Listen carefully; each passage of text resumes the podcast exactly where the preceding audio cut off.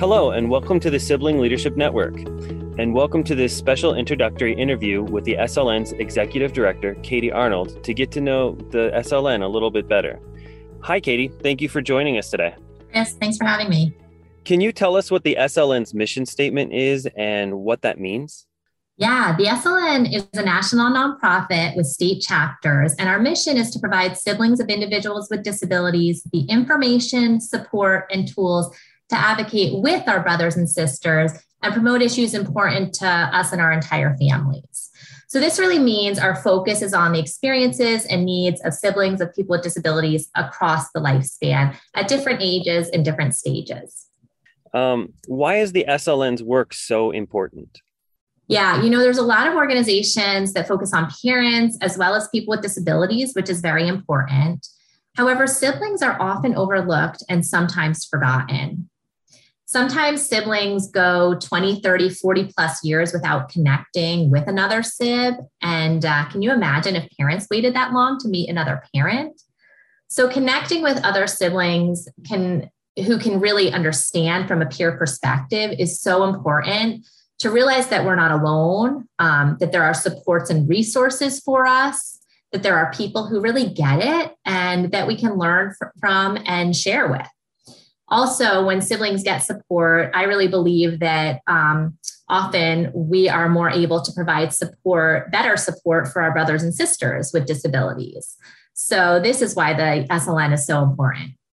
Who is considered a sibling and who is welcomed at the S L N?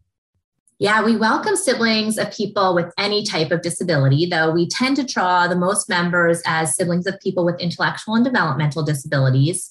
We have a very open definition of sibling, and a lot of it is how the person defines it. Um, there are many sibling-like relationships among cousins or friends, and all of these people are welcome to our network.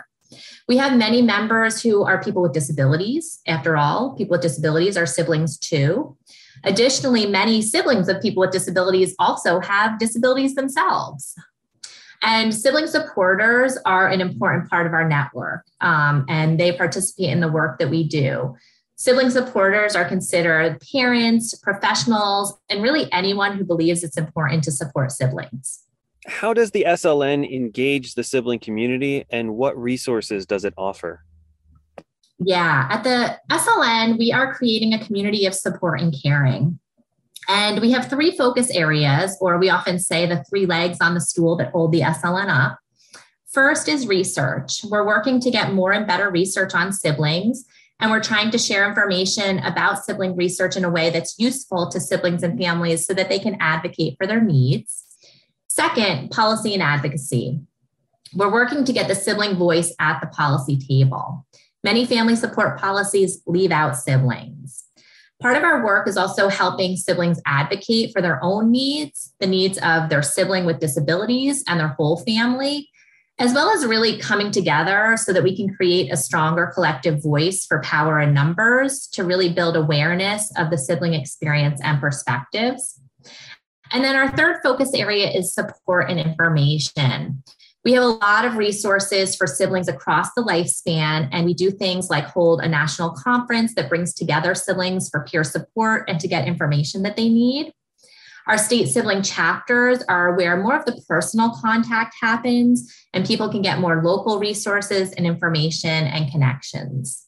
Um, finally, how can siblings and family members get involved in the S L N? Yeah, I want to invite all siblings and sibling supporters to get involved in the S L N. The number one thing that I hope everyone does is, if you haven't already, connect with us online um, by signing up for our mailing list or connecting with us on social media. You know, by connecting with our network, you'll become part of a larger, the, the larger sibling movement that's happening across the country. Um, you'll help strengthen the sibling voice, so together we can affect even more change. And you'll also be able to learn more about the supports and resources for siblings, as well as the research and the advocacy efforts happening nationally. You can also become a paid member of the S L N and get access to exciting membership benefits. And you can connect with a chapter in your state or start a chapter if your state doesn't have one. Also, you can build your leadership experience and skills by joining the S L N board or a committee. This is a great opportunity to work with some amazing people dedicated to a common purpose. And we're always looking for great people to be part of the leadership of the organization to help us get to the next level in our work. So I hope you'll join us. Awesome. Thank you so much for taking the time to help us get acquainted with the S L N. Thanks, Chris. Find resources, tools, and information about the sibling experience on sibling leadership dot org. The Sibling Leadership Network is a nonprofit, and we rely on support from our audience. Find the donation button on our homepage and contribute to the ever-growing sibling movement.